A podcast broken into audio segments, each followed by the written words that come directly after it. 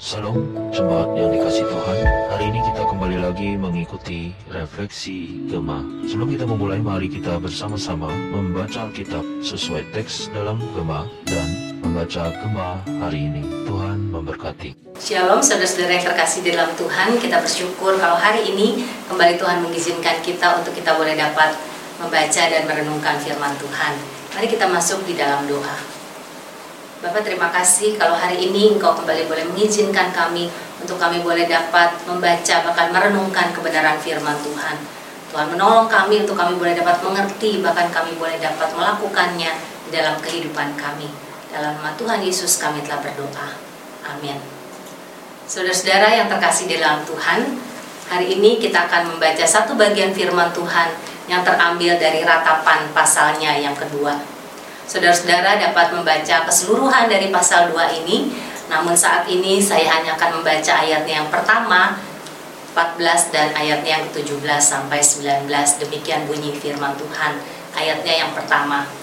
Ah, betapa Tuhan menyelubungi putri Sion dengan awan dalam murkanya Keagungan Israel dilemparkannya dari langit ke bumi. Tadi ingatnya akan tumpuan kakinya tatkala ia murka. Nabi-nabimu melihat bagimu penglihatan yang dusta dan hampa. Mereka tidak menyatakan kesalahanmu guna memulihkan engkau kembali. Mereka mengeluarkan bagimu ramalan-ramalan yang dusta dan menyesatkan. Ayat 17, Tuhan telah menjalankan yang dirancangkannya, ia melaksanakan yang difirmankannya yang diperintahkannya dahulu kalah. Ia merusak tanpa belas kasihan. Ia menjadikan si seteru senang atas kamu. Ia meninggikan tanduk lawan-lawanmu. Berteriaklah kepada Tuhan dengan nyaring, hai putri Sion. Cucurkanlah air mata bagaikan sungai siang dan malam. Janganlah kau berikan dirimu istirahat. Janganlah matamu tenang. Bangunlah, mengeranglah pada malam hari pada permulaan giliran jaga malam. Curahkanlah isi hatimu bagaikan air di hadapan Tuhan. Angkatlah tanganmu kepadanya demi hidup anak-anakmu yang jatuh pingsan karena lapar di ujung-ujung jalan. Saudara-saudara, tema refleksi gema kita hari ini adalah memandang kepada hukuman. Hukuman Allah yang dahsyat dicurahkan kepada kota Yerusalem Murkanya seperti ditumpahkan tanpa batas kepada umat yang telah mengkhianatinya. Tuhan menghempaskan kemuliaan yang dimiliki kota itu. Bahkan saudara dia melemahkan, bahkan menelan Yerusalem dan membiarkan para musuhnya memorak-porandakan kota itu.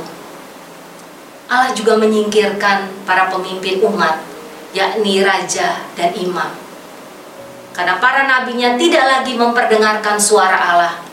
Kengerian itu digambarkan oleh adanya kanak-kanak dan bayi yang kelaparan sehingga terjatuh dan mati. Keadaan seperti itu membuat para musuh umat Tuhan sangat bergembira dan mencemooh dan merendahkan umat Allah. Mereka menginjak dan mempermalukan Yerusalem yang sedang dimurkai oleh Allah. Salah satu wujud keberdosaan umat Allah adalah bahwa para pemimpin mereka yakni para nabi yang sebenarnya merupakan para nabi palsu tidak menyuarakan kebenaran Allah. Mereka tidak menyuarakan suara Allah, melainkan suara mereka sendiri yang telah menina bobokan umat. Mereka menyampaikan perkataan yang menyenangkan, namun sebenarnya menyesatkan. Oleh karena itu, Tuhan Allah menjalankan dan menggenapi rancangannya. Allah melaksanakan firman-Nya, yakni menghukum mereka yang membelakangi dan mengkhianati Dia. Saudara-saudara, bukankah manusia pada zaman ini juga berada di bawah murka Allah sebelum mereka memperoleh keselamatan dalam Kristus? Saat ini tidak sedikit manusia yang mengandalkan kekuatannya dalam menghadapi pandemi yang ada, bukan? Manusia semakin tidak peka akan dosa yang mulai mengintai di depan mereka manusia tidak lagi senang ketika mendengar firman Tuhan yang dengan keras memperlihatkan bahkan menegur dosa mereka. Saudara sadarkah kita bahwa kita harus menyadari dosa yang tanpa sadar sering kali kita lakukan dan kita harus sungguh-sungguh bertobat dari dosa-dosa tersebut. Betapa mengerikannya bila kita terus hidup dalam dosa di hadapan Allah. Saudara mengingat murka Allah terhadap dosa akan membuat kita semakin menghargai karya penebusan Yesus Kristus dalam hidup kita. Ratapan bukanlah sesuatu yang asing dan jauh dari hidup kita. Meratap membuat kita belajar menatap secara serius kepada murka dan hukuman Allah. Meratap membuat kita belajar berdoa agar Allah menyatakan kemurahannya kepada kita yang berada dalam keadaan yang najis di hadapannya meratap membuat kita semakin menyadari betapa panjang, lebar, dalam, tinggi dan luasnya kasih Kristus bagi kita. Saudara biarlah di dalam masa pandemi yang sulit ini kita tetap bergumul, kita tetap meratap di hadapan Allah, meminta belas kasihannya agar Dia mau memulihkan kita, keluarga, bahkan bangsa dan negara kita saat ini. Amin. Mari kita masuk di dalam doa.